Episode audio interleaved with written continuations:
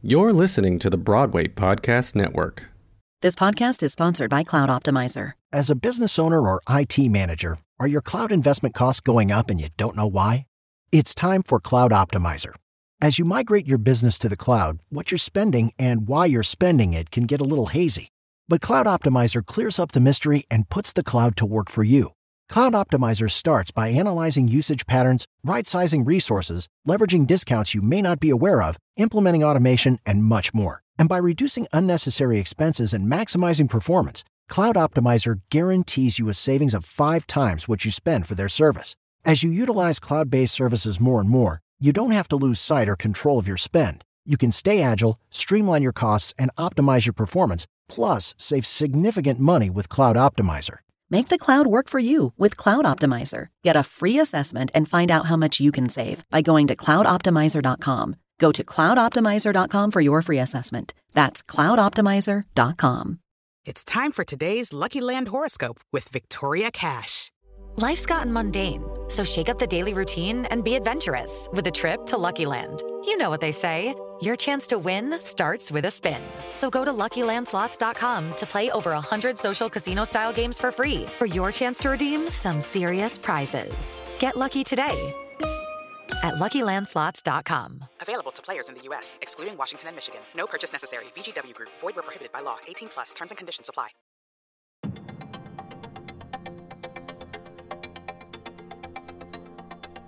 Previously, on putting it together, 525,600 minutes, a year in the life since the pandemic dimmed the lights on Broadway. Nearly 100,000 workers in the theater industry lost their jobs, but now artists are banding together, vowing the curtain will rise again and Broadway will come back better than ever. The Save Our Stages bipartisan bill is what I call a miracle. It's about putting people back to work, and it's about people who've lost virtually everything. The tickets have to be affordable. You cannot say, hey, everybody, come back to Hamilton at $1,000 a ticket. You have to say, come back to Hamilton at 100 bucks a ticket. We can't use the arguments of the past, the things that have held us up for any kind of progress. It's really time to take some of these arguments that we've had and some of these preconceived notions about the theater. We need to just re examine everything. The Broadway League says it hopes theaters will reopen again in the fall. I think we all hope so too. We don't have a crystal ball. Things that we thought three months ago are no longer valid.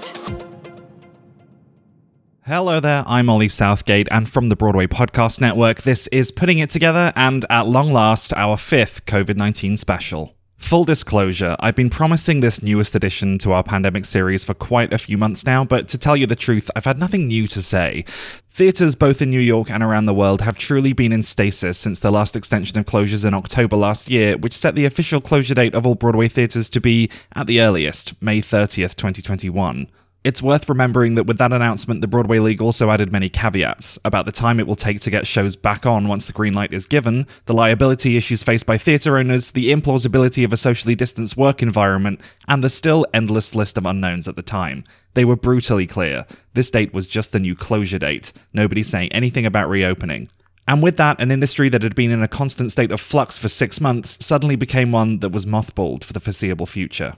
Since then, we've all sat and watched the world go by because, well, we had no other choice. A presidential election, the holidays, emergency use authorization for three proven vaccines in the US, and the subsequent injection of over half a million vaccine doses around the world, 150 million of which were in the US. We've also seen attacks on our Asian American communities and a rallying cry from another minority group to stand with them, to fight for them and protect them. The Broadway Podcast Network proudly stands together with the Asian American and Pacific Islander communities. We've donated to the AAPI Community Fund, AAPI Progressive Action, the National Queer Asian Pacific Islander Alliance, and AAPI Women Lead. But just as with the BIPOC community, there is so much work to be done at every level across Broadway to ensure equity and representation for everybody. That change starts at the top, and I encourage you all to have open and meaningful discussions with your colleagues across the industry about what that means and how that change comes. For six long, slow, painful months, after frantic postponements and repostponements and re re postponements, you get the idea. Last week, some official news finally came. It offers some kind of glimpse of a light at the end of the tunnel. Here's New York City Mayor Bill de Blasio on March 25th. The work we have to do now to get the theater community ready to make sure that this extraordinarily wonderful and important industry is good to go for the fall. We've got to do that now. We've got to lay the groundwork for a strong comeback for Broadway and off Broadway. Our theater community needs it. These are folks who have given their heart and soul to creativity, to making New York City great, to making Broadway the envy of the world. They deserve it. They deserve the opportunity to come back and do what they love. But our city needs it too. It's part of our identity. It's part of who we are. It's part of what people love about New York City here and all around the world. And it is so important to our future. 100,000 jobs in our theater industry, an economic impact of $15 billion a year. We need it back on every level. And the hope that comes with live performance, the hope that comes from our cultural community. This is also absolutely crucial. This is going to be a year to turn things around. And our artists, our performers, our cultural community are going to lead the way and encourage people and inspire people. So it's time to raise the curtain and bring Broadway back. So the next four weeks, we'll be setting up dedicated. Vac- he goes on to outline some key steps dedicated vaccination sites for theatre workers both on and off Broadway, pop up COVID testing sites right in the middle of the theatre district, and city approved crowd management plans for before and after shows. Officially speaking, the league hasn't announced anything new at the time of recording. The earliest possible date for a curtain to come up remains, on paper, June 1st. But nobody is under any false illusions. That's still a fraction too soon to be considered realistic. What I'm currently hearing is this. There are a couple of blockbuster shows, the kinds of shows that even after a year and a half of being closed don't have too much to worry about, that are planning to be in performances again around Labor Day. For our non American listeners, this year that's September 6th. And from there, reopenings will be on a rolling basis depending on the needs of each show, with every musical and bigger budget play aiming to be back on stage ahead of Thanksgiving in late November. Some of the newly announced plays and the shows that hadn't even started playing might be looking at January. But Broadway will start looking in some way recognizable, like some version of what it was last March, over the course of the fall. These performances will not be socially distanced. The expectations remain that masks will be mandatory, that all cast, crew, front of house, and back of house workers will be both vaccinated and rigorously tested, and that some form of crowd control will be in place. Timed or staggered entry, minimal paper tickets, extended intermissions, these are all possibilities, although no theatre owner has yet been willing to say on the record what their official policies or changes might be. This isn't all pie in the sky thinking, though. One show has already put its flag in the ground. Diana the Musical, one of the many hotly anticipated openings of last year previously postponed by the pandemic, has announced it will resume previews at the Longacre Theatre on Wednesday, December 1st, and officially open on Thursday, December 16th, after hitting Netflix two months earlier in October. And back in February, although the exact dates are still to be confirmed, a new show, Keenan Scott II's Thoughts of a Coloured Man, announced that it would be coming to Broadway as part of the return season and staked its claim to the Golden Theatre, formerly due to host Martin McDonagh's Hangmen before that show announced swiftly after the closure began that it would not be continuing. With these announcements beginning to trickle in, it won't be long before more and more shows follow suit. If there's one thing I know about pre COVID Broadway that I highly doubt has changed, it's that nobody likes to be last. Although we should expect one more league announcement of a revised closure date, with the city now voicing its support for a solid plan to bring the industry back, it will be just that one more.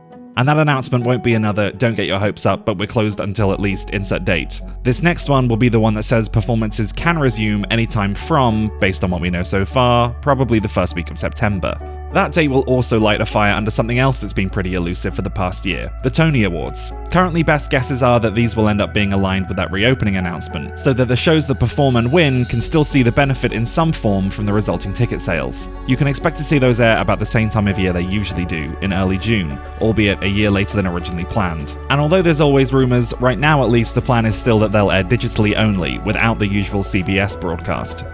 So let me sum that up. That's an announcement in late May or early June, a swift mounting of the Tonys shortly thereafter, some shows in September, most shows by November, and all shows by January. Based on the latest CDC estimates and the current pace of vaccinations, 500 million doses will have been administered by early August, and that's about the number that needs to be hit for herd immunity to be possible. I'm encouraged and delighted to also share that I'm going back to work next week. Only for a few days, but to me, if producers are willing to put some money behind these dates, that makes them feel a lot more genuine than many of the other timelines we've explored on this show in the past.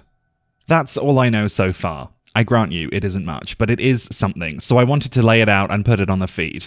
As we begin to see signs of life coming back to the business of Broadway, I'll continue to be documenting it here. We'll be talking not just about the logistics, but also about the federal response and the distribution of the Save Our Stages grants, the ongoing discussions around insurance payouts, something that's saved some shows and been withheld from others, and what's happening on the marketing side, both show by show and industry wide, to make sure there's a willing audience in those seats when theatres do finally reopen. We'll explore what the comeback means for theatre workers who have said they're parting ways with the industry, and whether they'll now reconsider that decision, and what's happening in parallel with Broadway's reopening in London's West End and in Australia, where several shows are now back up and running successfully. If you'd like to be a part of those conversations, please do get in touch. My contact details are coming up. Until then, please stay safe, get the vaccine as soon as you can, and when the time comes, do me a favour. Even if it's not something you'd usually do, buy a full price ticket to a Broadway show.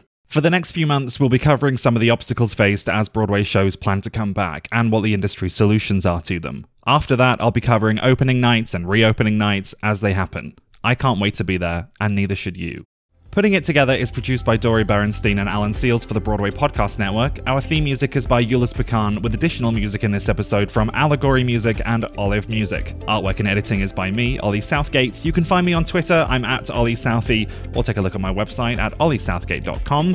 As always, my name is spelled with an IE, not a Y. I'll be back on the first Friday of next month with interviews from professionals across the industry to check in on how the comeback is beginning to take shape and what we can expect from the rest of this year. That episode will be with you Friday, May 7th. But until then, thanks as always for listening, and goodbye. Have you ever wondered how your favorite performer actually feels? Well, here's your chance. Welcome to The Quiet Part Out Loud with me, Bobby Steggert, Broadway actor, and now a therapist to a whole host of Broadway creatives. Part interview, part therapy, this is not your typical podcast. We'll go right to the heart of things with some of your favorite artists what they still struggle with, what lessons they've learned, what they haven't figured out yet. There's enormous power in saying the quiet part out loud. Are you listening? Hey, it's Leslie Odom Jr. here on the Broadway Podcast Network to tell you about the Rise Theater Directory, a program of Maestra Music. Rise is a national online resource designed to connect and empower backstage and administrative and creative theater professionals from underrepresented backgrounds. If you work or aspire to work in the theater community, this can help you find your next project. And if you hire theater professionals, search the Rise Theater Directory to find your next team. Create your profile now and get more information by visiting risetheatre.org. That's theater with an R E R I S E T H E A T R E dot org because only together we rise.